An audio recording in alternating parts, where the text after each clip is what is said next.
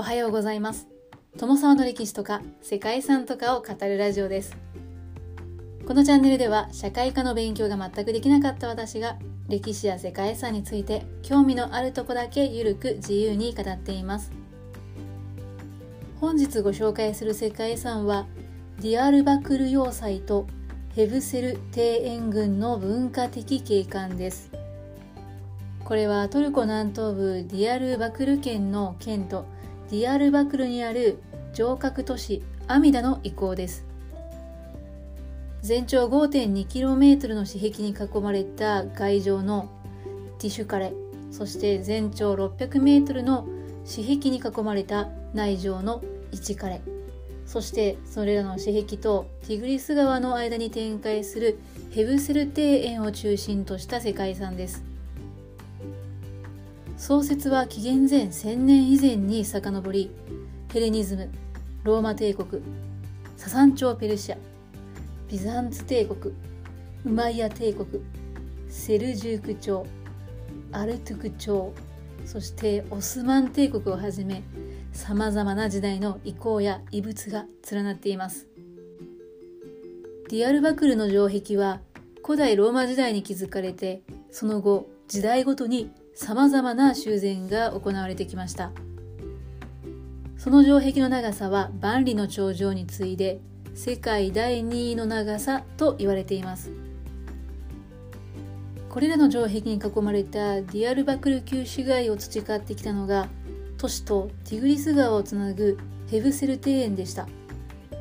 これらが一体となった文化的景観は肥沃な三日月地帯に属する地域で時代ごとに中心的な役割を果たしてきた城塞都市の発展段階をよく伝えています。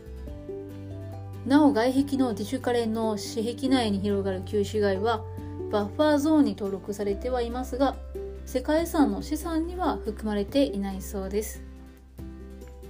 ということで本日はティグリス川の下で栄えたディアルバクル要塞とヘブセル庭園群の文化的景観をご紹介したいと思います。この番組はキャラクター辞典ワンタンは妖怪について知りたいパーソナリティ空飛ぶワンタンさんを応援しています。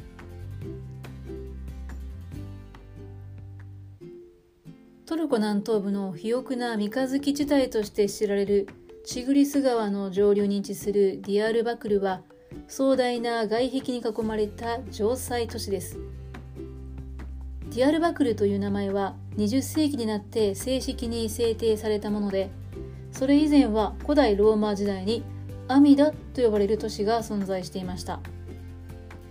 アミダはメソポタミアとアナトリアやヨーロッパを結ぶ要衝に位置していたことから交易都市として発展しました。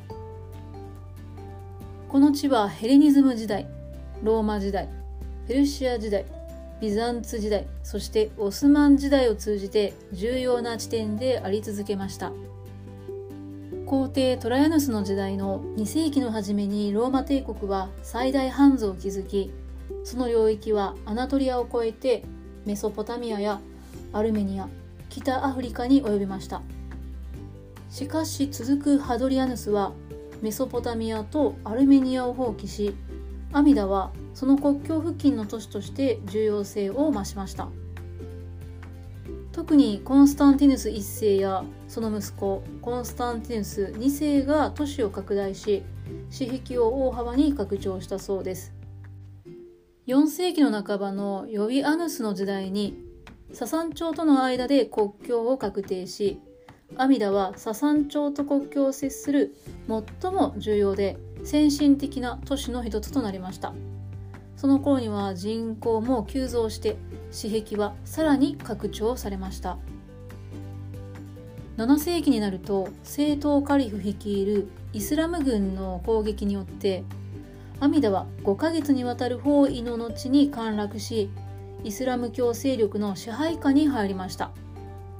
カリフというのはイスラム教創始者ムハンマドの後継者でありスンニ派の最高指導者のことです。正統カリフの時代は632年から661年の第1から第4代カリフの時代だそうです。正統カリフは661年にウマイヤ朝に引き継がれましたが阿弥陀は728年には州都となり重要な場所であり続けました。その後ウマイヤ朝は750年にイスラム帝国のアッバース朝に引き継がれていますがウマイヤ朝やアッバース朝の時代にビザンツ帝国の攻撃を受けて阿弥陀の私壁などは損傷していたそうです。983年にクルド人が阿弥陀を中心にイスラム王朝マルワーン朝を建国してその際に私壁が修復されて城壁等を整備して城塞を強化しています。これは結局1085年にセルジューク朝の攻撃を受けて滅亡したんですけれどもそのセルジューク朝も同様に私壁を修復しました。壊されては修復されを繰り返したんですね。その後セルジューク朝はセルジューク帝国と呼ばれるまでになりましたがその後もアミドの私壁は破壊と再建を繰り返していたそうです。1515年にはオスマン帝国に占領されてアミドは帝国の交易都市として再整備されました。町は私壁のはるか外にまで広がりましたが私壁の多くは撤去されずに残されて1900年代に入ってディアルバクルと呼ばれるようになり1937年には都市名として正式に採用されました。こうした歴史の変遷を経て古代には阿弥陀と呼ばれたディアルバクルは5000年の歴史の中で26の文明を生み出したと言われています。ヘレニズムからローマ帝国ササン朝ビザンツ帝国イスラムオスマン帝国そして現在に至るまでの長い期間重要な拠点であり続けて時代ごとに果たしてきた役割の大きさが評価されてその遺構が世界遺産として登録されています。世界遺産としては外城であるティシュカレの私壁内城1カレの全域そして城塞からティグリス川両岸にかけて広がるエブセルテインが地域で登録されています。ティシュカレの私壁内の旧市街は私壁の周辺を除いて資産には含まれていませんが1カレの内部は構成資産となっています。ディアルバクルの城塞の私壁は主にローマ時代に築かれたものでその後時代時代の改修を受けています。全体は東西に長い楕円形でディシュカレを囲う私壁が 5.2km その北東に位置する1カレを囲う私壁が 600m となっています。壁の高さは 7.6m から高いところでは 22m 厚さは 5m から 12m あるそうで主に玄武岩や石灰岩の切り石で築かれています。自主カレには82基そして1カレには19基の城壁塔があり城壁塔にはレンガも使用されているそうです。その多くが現存しているものの1カレの東側の私壁や城壁塔をはじめ一部は撤去されてしまったそうです。またディシュカレにはアンゼレアリピナギョゼリ。1カレには1カレという泉があり城塞の水源となっていたそうです。特に西の城壁の近くに湧き出すアンゼルの泉が最大の水の供給源となっていて地下水路で市内に浄水を供給して城を出ると峠を下ってエブセル庭園を潤したといいます。ローマ時代以降に築かれた噴水や浴場の水源で現在でも使用されているんだそうですね。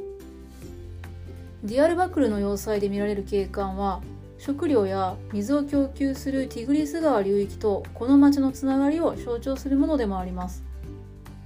同じく世界遺産の構成資産であるヘブセル庭園は城塞の南東に広がる庭園で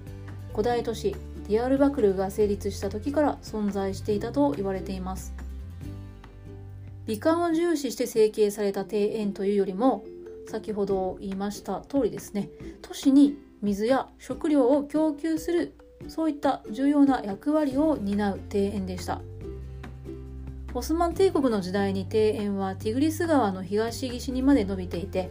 ブドウやメロンスイカバラやバジルなどが栽培されていたそうです。絹の生産が活発化した際には一時桑畑が大半を占めて養蚕業に活用されていたそうです。現在も果樹園や農園として利用されているこの庭園は隠れた鳥類保護区の異名を持つ多くの渡り鳥の集まる場所でもあるそうなんです。世界遺産ディアルバクル要塞とヘブセル庭園群の文化的景観で見られる長大な石造りの石壁や縄文碑文庭園や広場。そしてティグリス川を背景とする景観といった要素は印象的でありかつ稀有な存在でこれらを通じてローマ時代から現在に至るこの地域における多くの重要な歴史的な時代というのを示しています。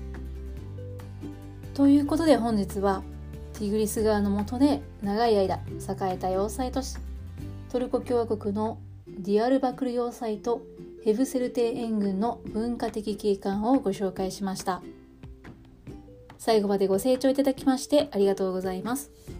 では皆様本日も素敵な一日をお過ごしくださいね。友沢でした。